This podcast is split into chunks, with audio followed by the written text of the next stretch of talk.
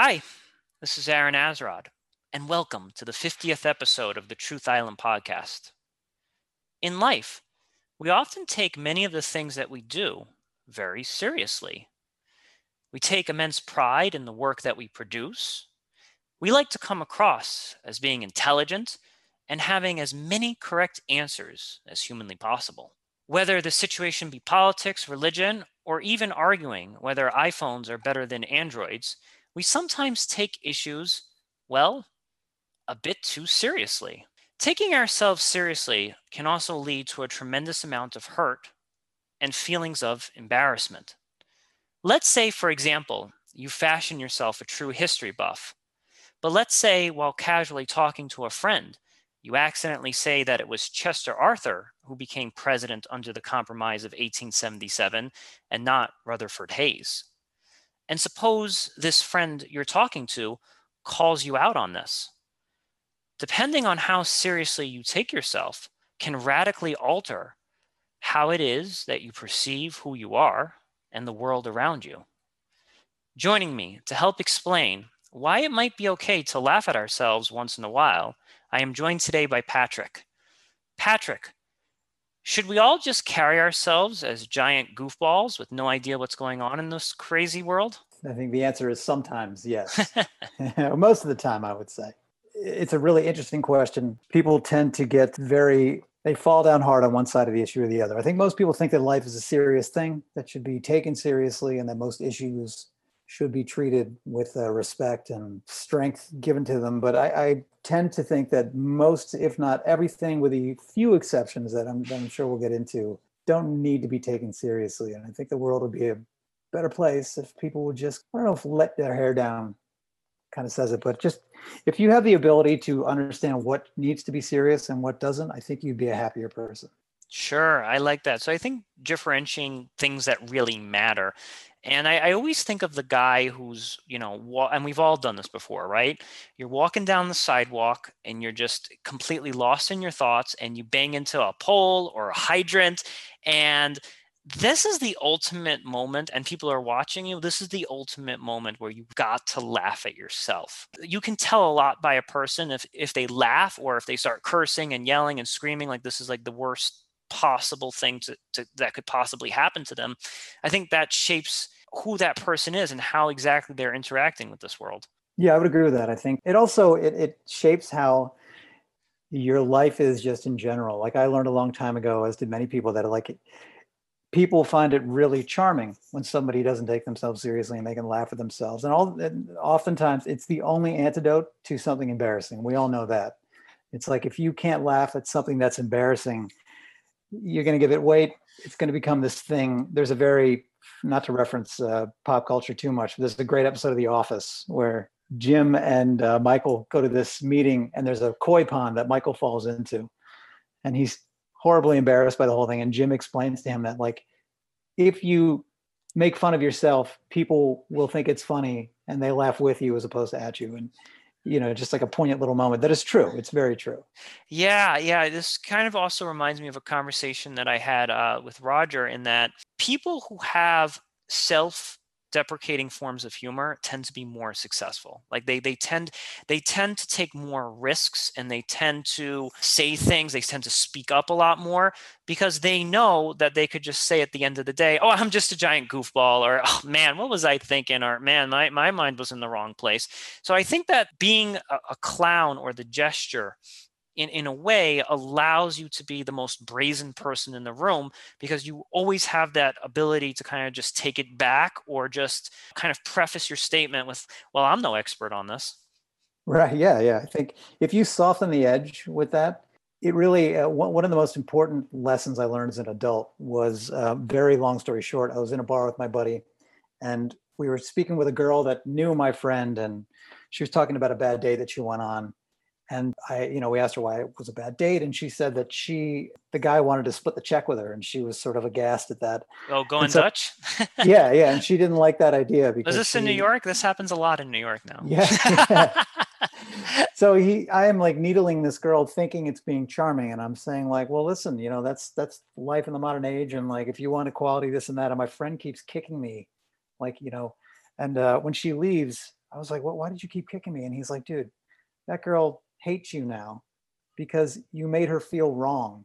Mm. And if you would just there, there's a way to conversate there's like a conversational judo that applies to everything in life where if you can tell somebody like you know that's an interesting thought i don't i happen not to agree but i i hear what you're saying i think it's in line with what you're saying it's this charm that some people have where you can say whatever you want and you can hear what other people have to say and it doesn't need to be doesn't need to grind against each other and I, I think i learned that like when you couch what you're saying because i'm generally just an idiot. And like i know that and and that's okay like most people are. But i think i can come across as somewhat charming because i'll just say like listen i'm a moron. Here's what i think. I may be wrong. I'm not quite sure. Take it as you will. And then people it's it's amazing what that will do. People will become much more open to what you're saying. And in a way it's a little manipulative because you're you're basically trying to like finesse people into your way but i mean that's that's what a conversation is. And it's sure you might convince somebody of your viewpoint but they, they like you for it. They're more open to it. And i think you know you can see uh, god well, what's going on in our world today is just basically people hammering away at each other. And nobody wants nobody wants to give an inch. Nobody wants to hear. And it's like it's all a, a question of finesse. It's as simple as that. Just a little mm. charm goes such a long way I actually want to talk to you about what you just said about like the way you preface statements. Like I'm a moron, and I sort of kind of feel like um, there's another side to that, right? Like you have all of these like buffer words, like kind of, sort of, maybe. Mm-hmm. Who am I to say? And on one hand, this allows you to come off as more friendlier, more approachable, and like that information is going to be digested more easily than if you're like you're wrong ma'am. You know this is uh, the 21st century. Men and women are equal. It's totally cool to split right. a check right? Like right. like right. like that's going to completely turn her off and and just be like ew get away from me. Whereas you're kind of sort of maybe like you know language. But on, on the other hand, one might argue, well, sir, you know, if you believe something to be true, you need to speak with conviction. So right. I think I think that we we also have this idea. We, we when we're looking at leaders, we tend to look at leaders that do take themselves really seriously and sure. do speak with absolute conviction, even if they're not 100% correct all the time. Yeah, that's a really good point. I think we want our leaders and our parents to be to speak with conviction because we want them to be sure of what they're saying. We don't want people to talk to us like that though, like person on a personal level, because mm. I think what makes somebody it's not about being liked or not, but I think what makes somebody more receivable is if you're willing to put up front that you could be wrong and that right. you will, that you're willing to change your viewpoint. So if, if I say like, well, listen, I really don't think the Loch Ness monster exists because of X, Y, and Z, but I honestly could be wrong. And if it shows up, that would make my day because I want it to exist. I just don't think it does. And I think what you're doing is you're giving someone a door to walk through who doesn't agree with you. Hmm. And I hmm. think, you know, so, and, and what you're saying is true. Some people will be like, well, that's that's too wishy-washy. You should be able to speak with conviction. And I guess it comes down to like, what is what are you looking for? What do you ultimately want? Do you want to be right? Do you want an exchange of ideas? or do you want to be happy? I know it sounds like a, a sort of like simple choice, but I, I, used to date this girl and we would fight all the time. And I learned that she wanted to be right so bad that she was willing to sacrifice being happy. Sure. And I was like, oh, that's that's a really poor swap in my in my opinion. Like, so I'm going to just be happy as opposed to being right. Uh, and I'm wrong all the time, and that's fine. Like, I, I don't need to be. It's like I, I I want people to think I'm smart, but if they don't, that's okay you know you know patrick i think with my own girlfriend i need to be more of a sort of what of kind of guy yeah, like, yeah, yeah. you um, give people a lane. You give them a lane to come down whereas if you're like you know if you're arguing about something that's binary take something heavy like abortion it's wrong or it's right. It's like well you're just never going to have a good conversation you right. know, because that's just not the world we live in and the human mind isn't really programmed that way. If you want to have an actual discussion and i will li- i'll listen to somebody who's able to admit i could be wrong even if I totally disagree with them on a topic, I will listen to them because they're not so concerned with being right. They'd rather have a have an exchange of information. I, I, wow, I, I, think you actually just summarized the premise of this show pretty darn nicely.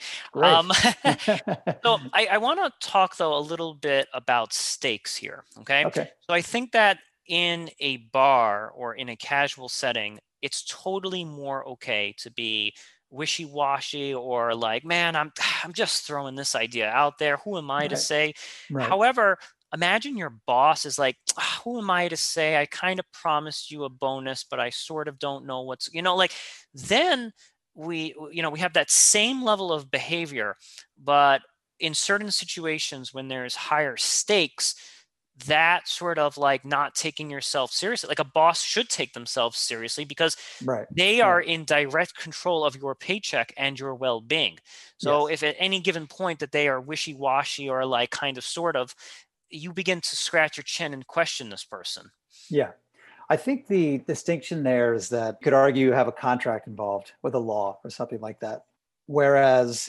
if we up the stakes and let's say we talk to uh, we're talking about a politician because people like to say like well these these decisions matter. They affect people. To which i would say perhaps but i think mostly people speak in like ultimate terms especially with politics because yeah, that's just that's just all we hear about that's all we talk about obviously. So people will be like well if this happens then everyone's going to x or y. And i just have yet to see that big thing happen. Now, that's not to say that politicians don't affect the world. They certainly do. I mean, obviously, they, you know, they write the laws and things like that. But I think that people want to assign this just uh, this real heavy burden or these this really like the, these heavy stakes to things to things that they feel very strongly about and i just have yet to see something come to pass that was like you know in this country certainly in other countries yeah um, it's it's happened but that have been these this catastrophic thing. I mean, you could argue about what's happening now politically and with the pandemic, but I still think you're dealing with big, big things, and you're seeing like you know nuances and sort of shades of various things. But we have yet to see this like civilization ending event happen because somebody made one decision. Yes, I think I think that's a, I, I think that's really important to mention that even when the stakes are incredibly high, chances are that topic is not a doomsday scenario right. and that's like it, it, not everything is like a cuban missile crisis like like caliber situation yeah, where it's like example. if we get this wrong like the, the the free world will be blown to smithereens and and i think i think that that's really important to keep in mind that there is i think i think the nuance and subtlety does allow us to kind of slip up a little bit more or allows mm-hmm. us to admit that we're wrong because if we admit that we're wrong and we don't take ourselves as seriously because these issues are not doomsday scenarios that's okay. Yeah that's a good point. But even with the doomsday scenario you know because there are exceptions to everything but not many in this particular case i believe. You know so if you're talking about like two year old finds his parents gun and's walking around. That's an extremely dangerous and serious situation. Right yeah uh, but but only because you're dealing because the child is not really aware of the, of the gravity of the situation. It's just the you know you, you put together two things that are uh, potentially fatal. And you could you i think you can extend that to any cuban missile crisis. You're dealing with two two personalities uh, you know like two heads of state sort of like one upping each other in this game of chicken. And, you know, that ultimately comes down to the ego and posturing because of like a Cold War that was happening. And I mean, you know, like I think people like to couch things in terms of like serious things, but ultimately it comes down to personalities. And, you know, you, you do have national mentalities, like the, in that case, the Russian is very different than the American, particularly in 1963, 62. But at the same time, you you are still dealing with personalities, and I think that although that's a that's like an extreme version of this, it's still the same thing as like you know two guys squaring off in a bar, hmm. because you're just dealing with two individual egos that are that are kind of like butting up against each other. You know, this is kind of uh, you're actually saying you're making you're saying something that's actually really making me think now because I'm wondering now in my head like what if Kennedy had just gone on the phone and said, "Hey, buddy, it looks yeah. like we got an issue here in Cuba. You're building up nuclear arms. Totally not cool. Why don't me and you just hang out in Hawaii or something?" You know, like I'm just thinking about like what if these ultra serious figures, right? And we think of World War One, we think of World War Two. Sure. Like, could you just have gotten a beer with Hitler and just smoothed it over and just been like ultra cool? Like, I don't know.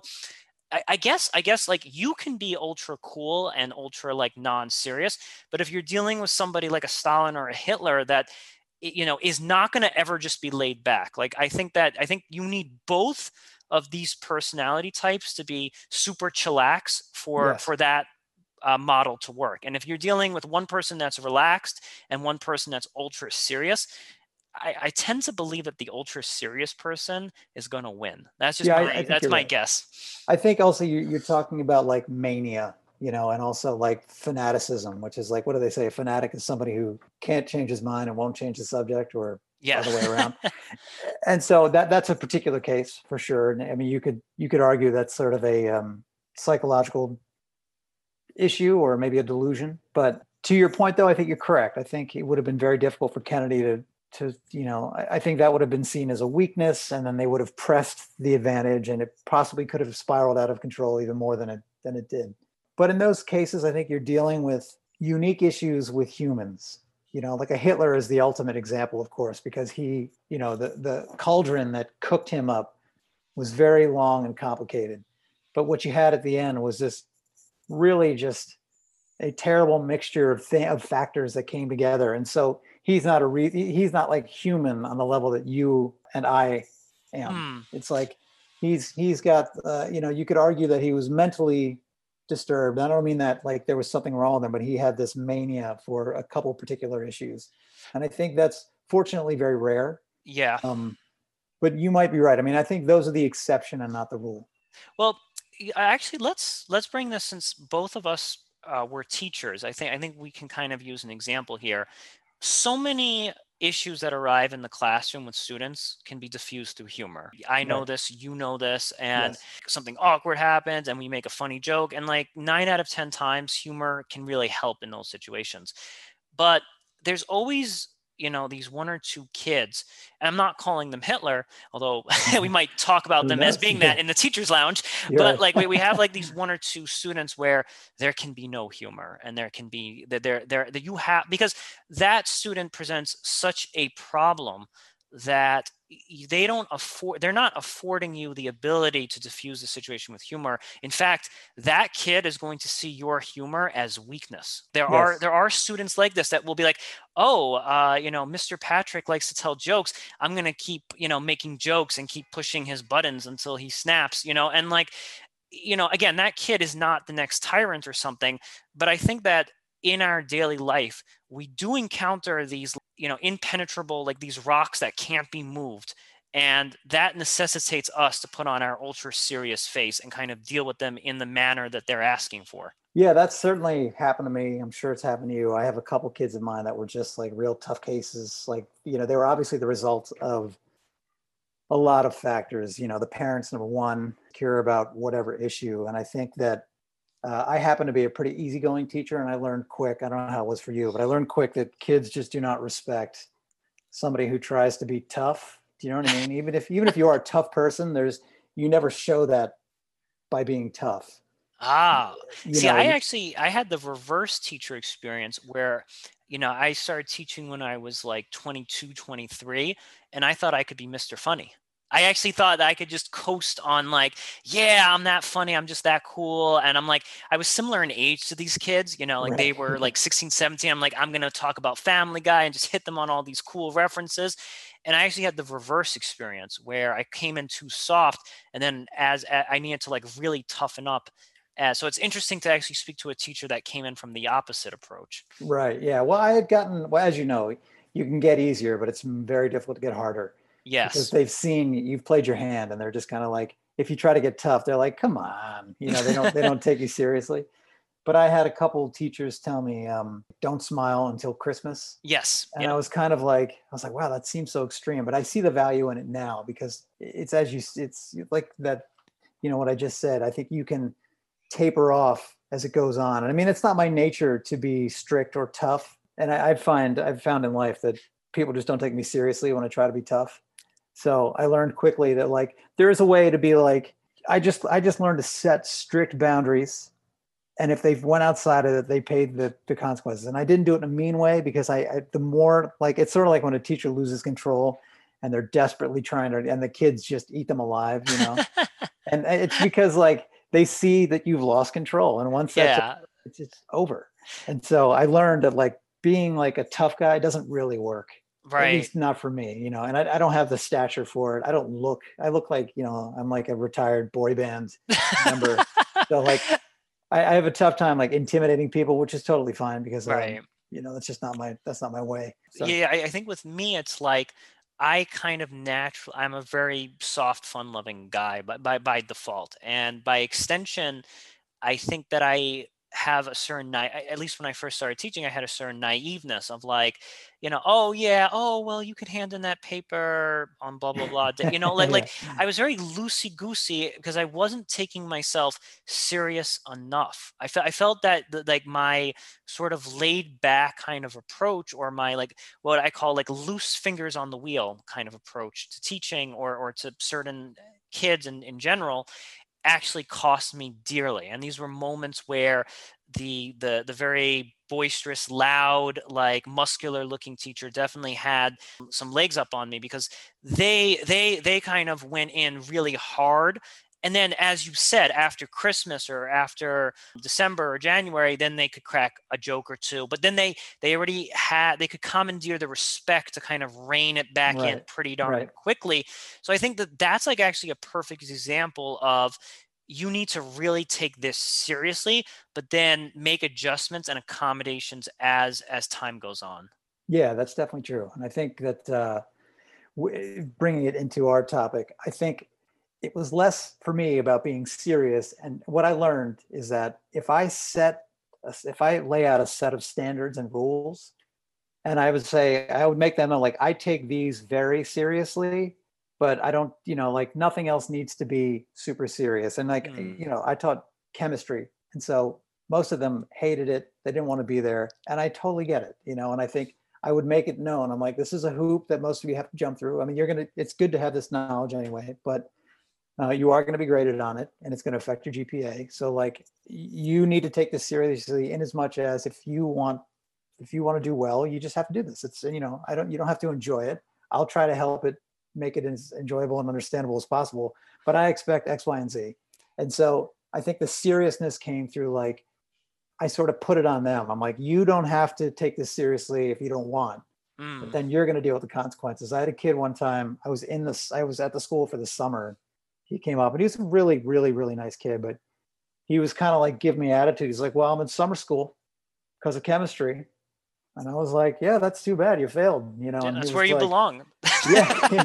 Was, and the thing is, I try to make it as easy as possible. Like I really, yeah. really, because I'm like, you don't want to spend your summer in summer school. And, you know, he ended up being like, yeah, you're right. You know, yeah. I should have just tried harder. I'm like, you know, yeah, I'm sorry. I am sorry that your summer is. You know, you're actually reminding me of something because I think that kids also don't respect, especially I think this happens a lot in math, like the teacher that only wants to talk about math and like right, they have yeah. no like the, the kids can sniff when you have no life outside of your content yeah. and they they sniff that and they smell that yes. and in some twisted way, if you take yourself too seriously, like, oh, this is chemistry is of premium importance and blah, blah, blah. And, and, you know, uh, Lord Kelvin discovered blah, blah, blah. Like if you take yourself too seriously when talking about chemistry and they don't see that like Mr. Patrick has a girlfriend or he went on some cool vacation during uh, the winter break or whatever, then they don't see you as human. I think, I think if right. you're too serious, they see, oh, this is an Android. This, this is an Android that's before me right now. And therefore, I don't need to show a robot any respect. That's for sure. And that's kind of an example of where some like being foul, you know, being vulnerable or being foul, you know, just having some some human qualities to you actually is an asset. Oh, I totally agree.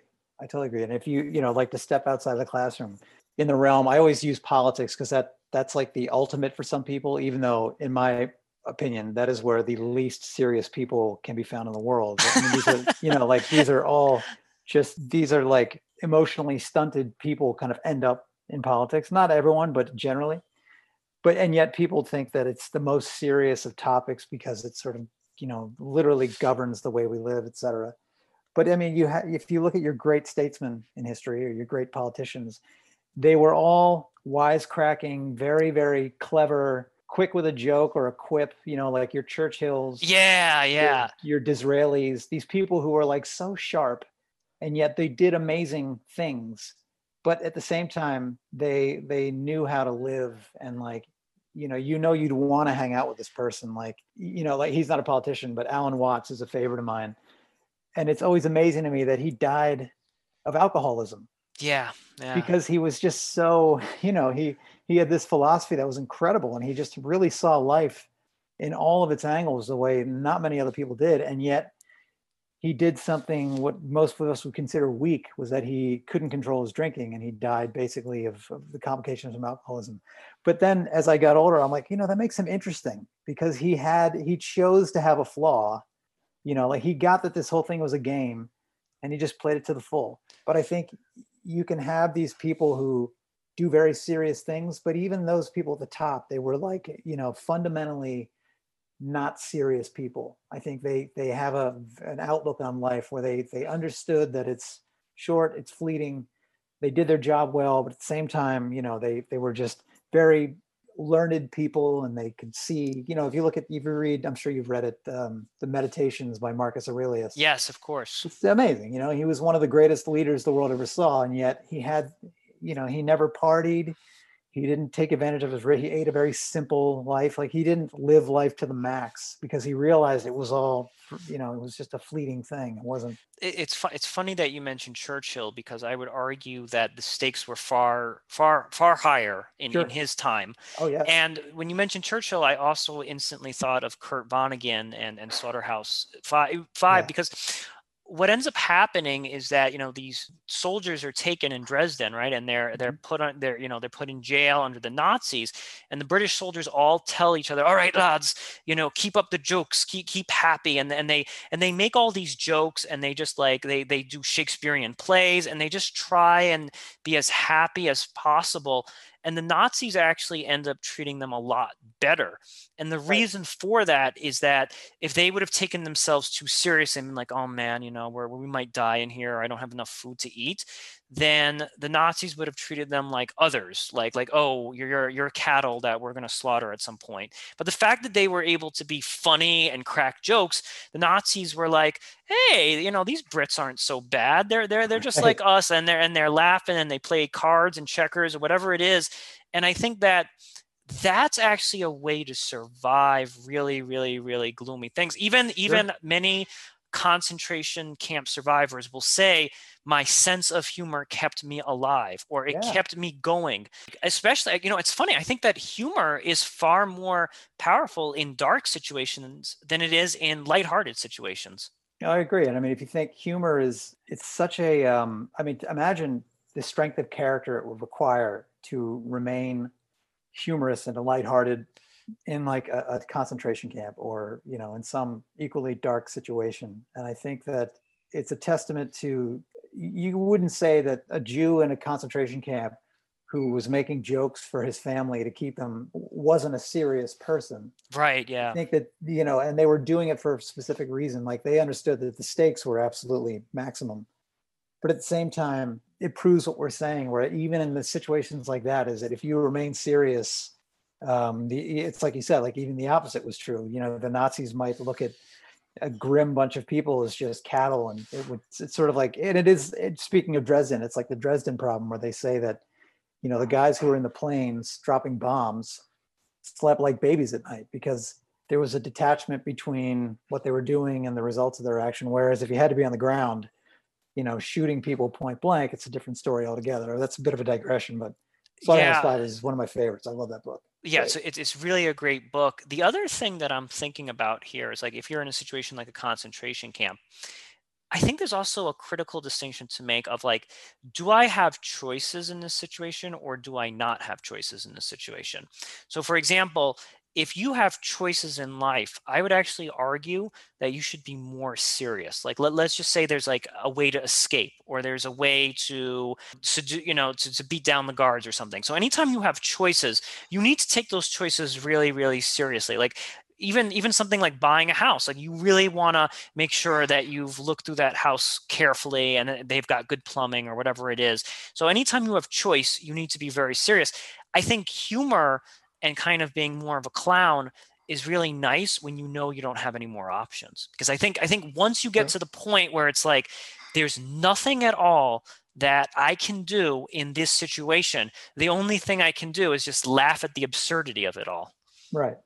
Well, you could make the argument, you could make this argument at any time that, you know, ultimately, you know, we're all going to the same place. And I think if you have, if you have the sort of like mental wherewithal to be able to grasp what death actually means, which none of us really do. I mean, I certainly don't. I wrestle with it, but it's like if you can get your mind around what it actually means to die and what that means for you, depending on what you believe, then nothing really is serious. So being in a concentration camp is as serious as like choosing what cereal to have for breakfast because ultimately your time comes when it does, et cetera. Most people do not think this way, obviously. Our point to what you're saying in terms of um, making a serious decision. I think you could you could put that on anything. You know, you can make any any decision serious because of its eventual repercussions. But I think that ultimately, even though it seems frivolous and we're getting into like a, a weird moral area, nothing really matters. I, I, might actually push back a bit here. And, and, and then the reason I, I do is this. For example, l- let's just say you have two job opportunities before you. Now, if you go with the cavalier, like, whatever, I'll just work at this insurance company. I'm not really, you know, life is all meaningless, or I'm going to die anyway at the end. Why not just have a few laughs along the way? I would argue that you might be denying yourself the opportunity to find true meaning and purpose because okay. if you are if you are looking for a job or you're looking for one of these again these really critical things where you do have agency and you do have choice if you treat it all as a joke then you might get to the end of your life and be like oh wow um, I, I, didn't really achieve all that much or i, I maybe i had a, a, few too many laughs along the way and and sometimes you have no choice. Like in the dresden situation you have no choice but to make good of a bad situation right? But i think when we're thinking about things that we do have agency over we owe it to ourselves to take those things seriously and choose wisely because we want to have impact in this world. And by impact i don't just mean being filthy rich. I also mean like how can my talents best serve people you know? So i think that that's that that is an obligation that we have and we, we we can't just fall into the trap of just being like it's all a joke. I'm just going to choose whatever job lands lands my way. Right. I think that's that's an interesting point. I think it makes a couple of assumptions that are not up for debate but it really depends on the person. Like number one is there any meaning or purpose in life and then number two did you have any choice in any of the choices you made anyway and i know that's not what we're talking about in this discussion and that's a whole different conversation but i would say as far as the meaning and um, purpose subject comes up, I, I don't know. I, I, have trouble. I have trouble sort of like deciding. I, I don't think there's any meaning to life in as much as um, that would sort of like, in my mind, that would that would imply some sort of predestination or some goal to be got. And I think it's simpler than that. I think the meaning of life is just to sort of like um, seek out things that make you content and try to find happiness. And as far as purpose goes, I, you know, it really depends on your view. If you think that we have an obligation morally to serve other people, or if we don't, and and if you have a talent, do you owe it to other people to do something with it or not? So I think with those two stipulations, just assuming that we do have purpose and meaning, and assuming that we, you know, we do make our choices, I would say even then, it's I don't know if it's serious in, in the way that I think of what serious means. I think that some some choices are serious in as much as they will have an effect on your life. But it, I guess the question is, what is that effect going to be?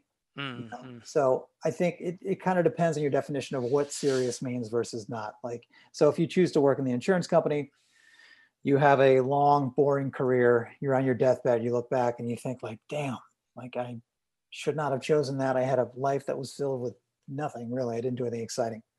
But then you die five minutes later and it's over anyway. Well, there is it? There is like retirement. So like like That's people that yes. people die at, at 65 and then you're like, oh crap, I got 20 years now to reflect about the you know, like like a lot of actually, you know, they they find actually that people who are very likely to die after they just retire. So it's actually a very it's like 65 to 70 is actually a very dangerous age to be, not necessarily for any like health complications, but just like if you don't quickly move on to the next thing in your life, mm-hmm. you're actually at a risk for dying just just by virtue of having no meaning in that in that little uh, vacuum uh, of time and space. So I, I would say that like it, it's not a question of just like, oh man, I, I didn't do anything, I had some laughs and then you die. You might be stuck on this earth for another 20, 25 years yes. reflecting on that. Yeah, that's a good point. I think, despite what I said before, I think that humans need a sense of purpose because without that, it's that's like the trade-off for getting. I, I think like when we received consciousness, whatever that was, you know, in our prefrontal cortex or whatever, the trade-off to that was that we need to have a sense of purpose, and I don't mean in the cosmic sense, like oh, it's my destiny to do invent a vaccine for whatever. I just mean that like people will never find happiness if they don't have a sense of purpose in their life. And I, you know, there's a lot of unhappy people out there. And I would say that for most of them, it's because they are doing a job that they don't care about.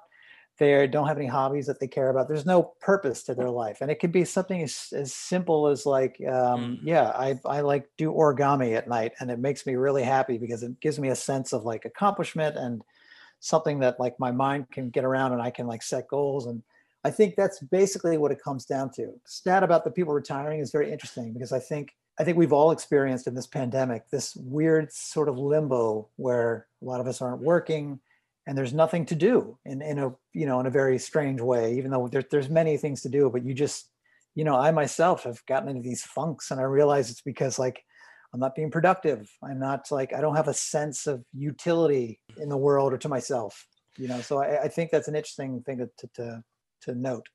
And I think I think look, let's say you have you know insurance guy right and he's a lifer and let's just say he's like you know we're, we're at a stage in our lives patrick where we don't have kids or we don't have that like uh, responsibility chaining us down. But let's say you've got insurance dude who does have those things right and he can't just quit his insurance job and you know backpack throughout europe for a year and find himself right? Like so he's kind of stuck there.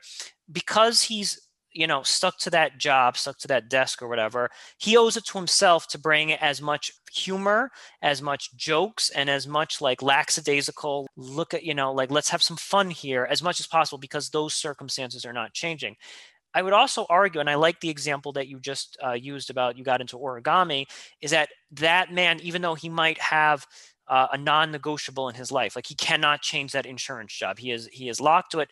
He still owes it to himself to find meaning and purpose however he can in his free time. And that meaning and purpose need not be selfish. You know, it could also just be like, I'm going to help my kids do really, really, really well in school so that they can do awesome stuff. You know, or, or during the pandemic, I'm chained at home, I'm chained to a job I hate. Let's go ahead and have as much fun as possible. But I still have to get kind of serious with finding meaning and purpose in the other facets of my life that I do control. Sure. I think that's a that's an interesting probably loophole to my argument where I think I think people owe it to themselves to find meaning if they want to be happy. And I think but here's the, here's the caveat to this. I think most people don't understand why they're not happy. Yes. And yes. so they chase, you know, we all have this sort of like happiness deficit or this meaning deficit in us. And I think most people, like 99% of people who've ever lived, have tried to fill that with various worldly things, money, uh, sex, drugs, et cetera, et cetera. No doubt. And I think no doubt.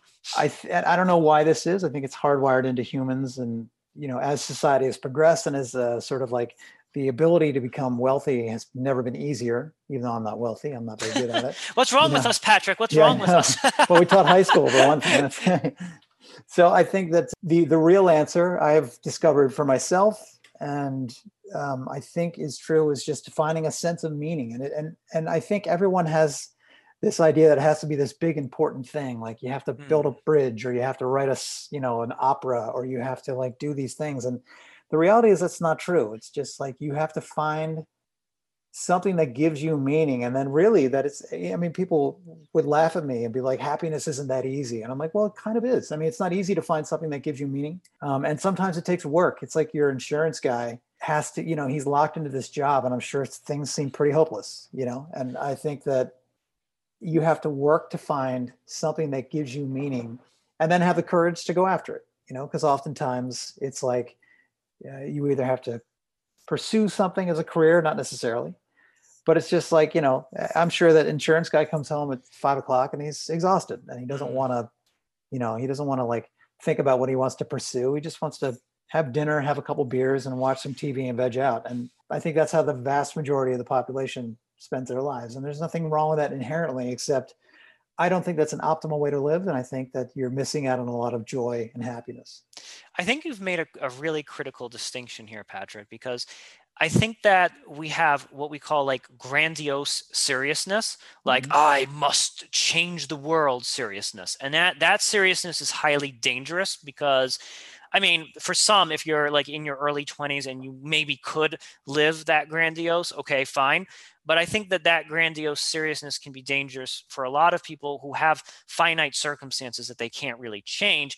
Right. And if they get caught up in the like, well, I'm never going to be, you know, the next president, I'm never going to be a blah, blah, blah, because I have all these other responsibilities, that grandiose seriousness could could kill them. However, like you were just saying, if they developed seriousness in something that's not all that serious, then they can still find meaning. Like that that insurance guy, if he comes home and says, I'm really going to do, uh, you know, watercolor paintings or something like that. Now, that hobby in itself is not a serious life changing thing, right? I mean, right. unless you're like uh, what's his name, Bob Ross, your, your oh, watercolor paintings love, aren't gonna, yeah, yeah, eh, they're not gonna change the world.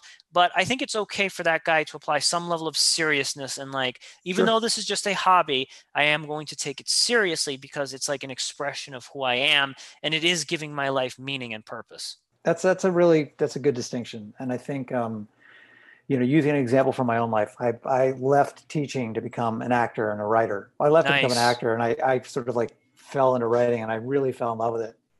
And every actor wants to uh, be famous, do TV, do film, because it, it, it's just so shiny and attractive and you can make a ton of money and like you live this very glamorous lifestyle.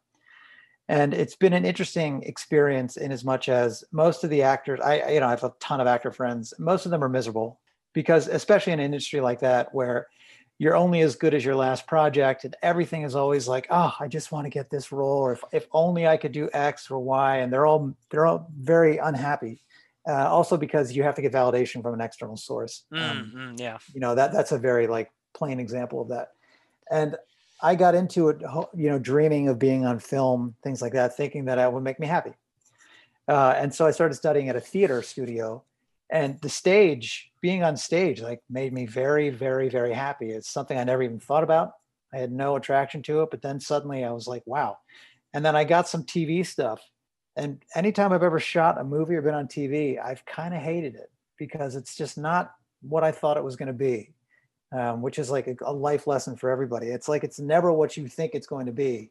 It's always you have this ideal vision of if I had X, Y, and Z, whether it be material or um, intangible things, I would be happy. And it usually doesn't work out that way. So it's funny, like if you were talking to a guy in a bar and you're like, what do you do? And he's like, oh, I'm, I work in insurance. Your immediate reaction is like, that's so boring. And then he's like, yeah, but I'm really passionate about watercolor and uh, I've been painting for a long time. And like, you know, I sell some paintings, but I don't really care about that. I just, I really enjoy the process. It makes me feel. And the thing is, most people would be jealous of that guy because he has something that other people want. That's and interesting. It's, it's certainly not his insurance job. It's this sense of like purpose in the world that brings him contentment. And it's so, it's so silly. We live in a society where, uh, you know, it's in our face every day, just these eh, like hugely successful people. And they package that as happiness, of course, because it always has been thus. But the reality is that people really just want to be happy and happiness can be glamorous i suppose but usually is not. It's usually like small things. And you know people might make fun of the things that i do because there's you know they're silly. I write plays i take pictures i do this and that.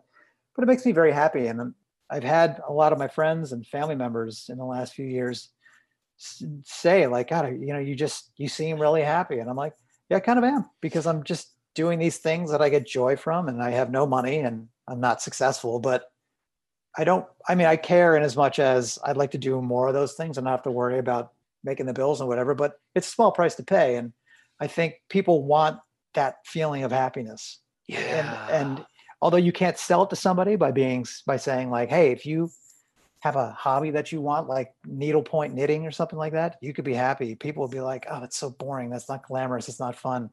But then they look at somebody who does that and they're happy and they really do want that thing they want that feeling of just contentedness and they want that feeling of satisfaction with life because they just don't get it anywhere else Wow, wow, th- that was awesome, Patrick. And and now, like, so I have this vision in my head just based on what you told me. Imagine we have an actor, right? And let's say that this actor is like moderately successful. They got like a sitcom or something like that, and they walk into a bar and they meet insurance dude who does his water, you know, color paintings at, at night or whatever.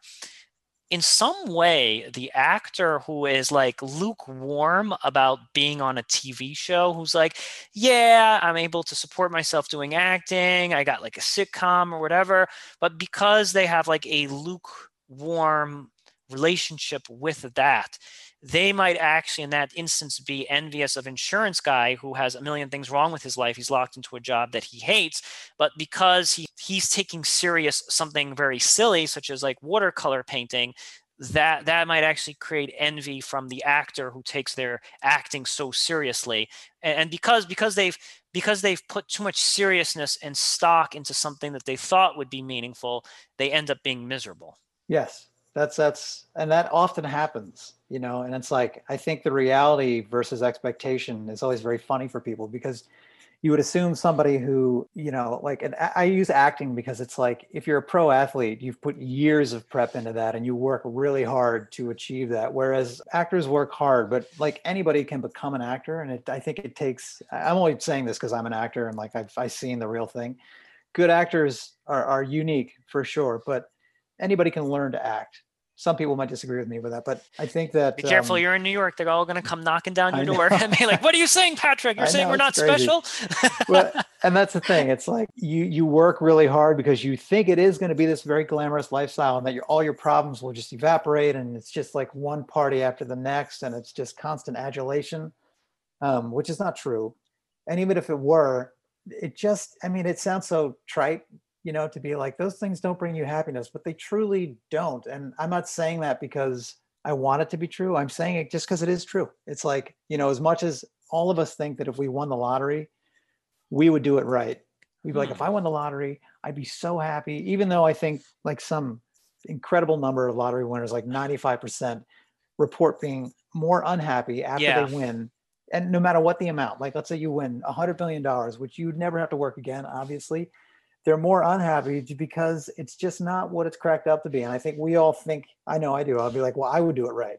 If I won 100 million bucks, I would do it and I'd be happy. But the truth is, I probably would not because I've been, we've all been sold this, this idea of like what glamour and money and, you know, like what happiness should be.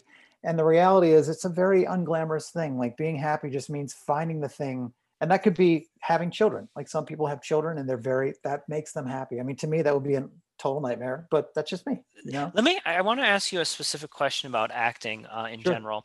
So imagine you've got two actors and one of them is ultra method acting like i'm going mm-hmm. to live like this guy and that actor just focuses i want to win an oscar i'm going to be in scorsese films i'm going to be the real deal and then you have like casual, like, yeah, man, I landed this part and I, I you know, I'm just going with the punches here. You know, I have to yeah. play which actor do you think is actually going to make the better actor because like we have this i think we have this like this this idea that the ultra serious guy who like you know lives in a prison for five months to like become yeah, the right. become become the, the the character he's trying to portray that's the real dude and the yeah. guy who's like oh whatever this is just paying the bills right now like yeah. I, I don't even know at this point like who who ends up being more successful that's a good question i think there's some we love it when somebody does something like that because it's so insane to yeah. think that like Daniel Day Lewis became a, a uh, what do you call it, a cobbler. He, he started making shoes to get ready for his role in Gangs of New York. And we love that stuff because it's like so, you're just like, wow. And I think it's because there's a level of devotion there. I think we all think that we would want to do that and be like, yeah, I'd love to lose 80 pounds for a role. But I think for a guy like, say, um, Christian Bale, who, yeah, who is right. known for doing these really extreme things, right? I really don't think he cares. I mean, I don't know this person and like I don't have any more insight than you do just because I'm an actor. I do not think he really cares about winning an Oscar or not. I think mm. in my experience, uh, I've been an actor for almost 10 years now, and it's been a very interesting um, world to be in. There are two types of actors, and of course, in each category, there's many, many multi or like subcategories. You have the people who want to be successful, and then you have the people that want to be good actors. And the two, you'll get success in both groups but there's just something about somebody who wants to be a good actor that you can see it on screen so i would argue that the person who is willing to do these really unpleasant things with the true intent of like i want to give the best performance possible and like the question of an award doesn't come into it would certainly pro- i mean like you know everyone's different in what they appreciate but you can sort of it's sort of like what i've learned is that on stage especially because if you've ever seen a play there's something about being in the theater where you're getting this direct experience with these people and you can quickly suss out if somebody is giving you phony performance yeah um, yeah. And it's just because you're there and like we're so, human beings are so good at detecting um, micro behavior like we have to be if you think about it like if somebody came into the tribe who was acting just a little bit off everybody would immediately pick up on that because like your life may be on the line and I think because of that, especially with something like acting, because you know you're pretending. If you're watching someone on stage, you just can pick up when they're not when they're when they're just you know like they don't believe what they're saying. And there mm. there's there are gradations in that, of course, but like I think those people who go all the way because they really the performance matters most to them, they're they're going to do this incredible job. And I mean, yeah, there's there's some like fame hungry people who have been very successful, but maybe I don't know, maybe there's a trade off in their personal life. Like uh, my first acting teacher ever went to Juilliard with Kevin Spacey. Wow. He said that he was like this ultra ambitious actor and he was like, I am going to win an Oscar and I'm going all the way. And like, he was just like a real jerk uh, because he was just so singularly focused. And Kevin Spacey is a wonderful actor, but in his personal life, you know, it was a disaster, as we now know. And so maybe there's a trade off. I don't know. It's hard. It's hard to say, but I think that uh, it gets back to our question of like, a sense of purpose, a sense of intent. I think that you know it's funny because I see many parallels between teaching and acting. Oh yeah. I, I obviously don't have that much experience with acting, but I think the super like like imagine it's day one of being a teacher or day one of being an actor.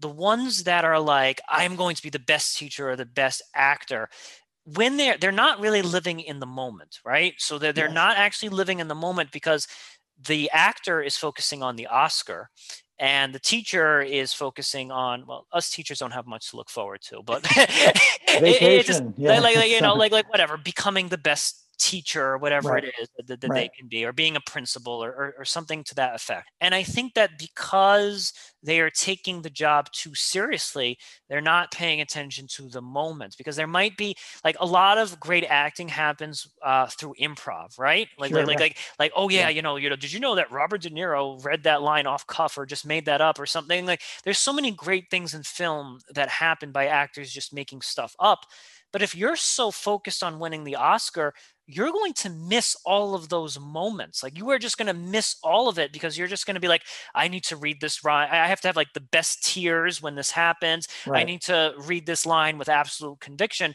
And you're so focused on being ultra serious and being the ultra best thing at it that you miss those improvisational moments that that allow magic to happen yeah it's, it's it's a really like not to like talk about acting too long because it's like it's it's nothing special but i think you guys are all magical by the way. Thank you very much. Appreciate it. It's really, because you know, I, have looked up the i've looked up the income of actors. I'm like five thousand dollars a year or something like that? I'm like it guys... can be. It's just like you know like what you see obviously on tv and film is is the very very very very top you know which is fine. Like you know what you're getting into in this industry. Yeah yeah yeah but again yeah. if you get into it for that reason like everyone wants to everyone wants to be on a sitcom because it's it's like steady work. You get paid an obscene amount of money. You get fame. You get recognized in the street. But i think that ultimately i, I just personally don't think it would be fulfilling. Now if somebody offered me a role of, of course i would take it because like why wouldn't i? But i i enjoy i had to come around to that where i was just kind of like accepting the fact that i probably won't be successful which is totally fine. But then like mm. i've had these opportunities where you know i've written plays that have gone up and they've done really well and they've affected people.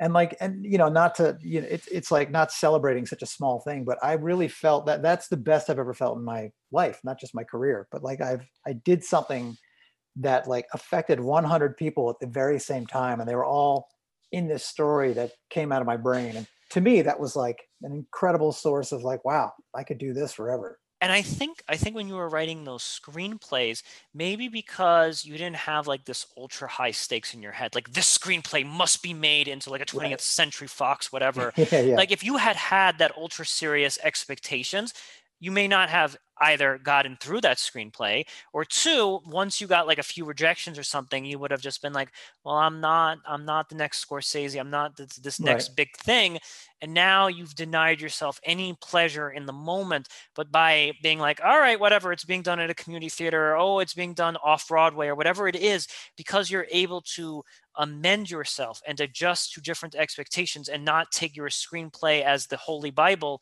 that allows you to experience happiness and excel in arenas that you otherwise did not think possible. Yeah, and I think it applies largely to what we're talking about in terms of taking things seriously, in that I started writing and I found that like I really enjoyed it. Like it yeah. was something that I once I started doing it, I was like, oh my god, like I've been missing out this entire time. And I wrote these plays, and they're they're fairly risky in as much as like they're very dark and I just decided I was like, I'm not going to listen to what anybody has to say in terms of advice or what I should or shouldn't do. Um, and I'm just going to do these plays because I believe in them. And like they were risky for me. And even if they were terrible and received poorly, I, it was weird. I had this real sense of like, yeah, but I, that was mine. And like, I did that. And so even if people were like, that was a terrible play, I'd be like, mm. yeah, I mm. know, but it was my play. And like, I had you for an hour and a half. Like you were listening to something that I wanted to say. And I just thought that was extremely powerful. And it gave me this sense of like just real contentment that I had never gotten before. You know, I, I, did a TV show last year and I was on set and it's like an NBC show. And I was like looking around like, wow, there's, oh my God, there's that star right there. And I'm like talking with the co-star. At the end of the day, I was like, oh, this is so boring. Like, it really, and you know, I got paid an obscene amount of money for one day's work. And I was just like, when, once they you know, they were like, cut, that's it. I was like, thank God, I want to get the hell out of here. You know, instead of being like, wow, this is just like another day at the, at the mill. yeah, exactly. but I just thought like it was a good lesson because I was like, oh yeah, it's just not what you think it's going to be. And I think there's something to be said for that guy doing the watercolors.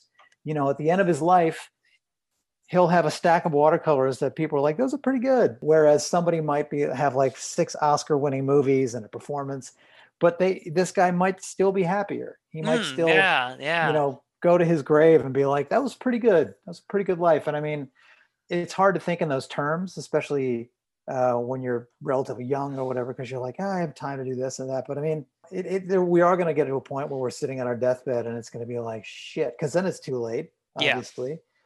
Yeah. And, you know, I think that there's just something to be said for contentment and finding purpose. I like that, and I like that. And you know what, Patrick? I think I think you're right. You should stick to your guns and not take yourself too seriously. Because if some dude had whispered in your ear, Patrick, listen to me, my friend. You got to yeah. change Act Three. If you change Act Three, then you'll be taken seriously. That'll be a much happier ending, or whatever it is. Right. Then then you may you may have lost out on finding happiness by taking yourself too seriously by by wanting success. Patrick, thank you so much for being on the show today. It's been wonderful, man. It's been really great. This concludes the 50th episode of the Truth Island podcast. I'm Aaron Azrod.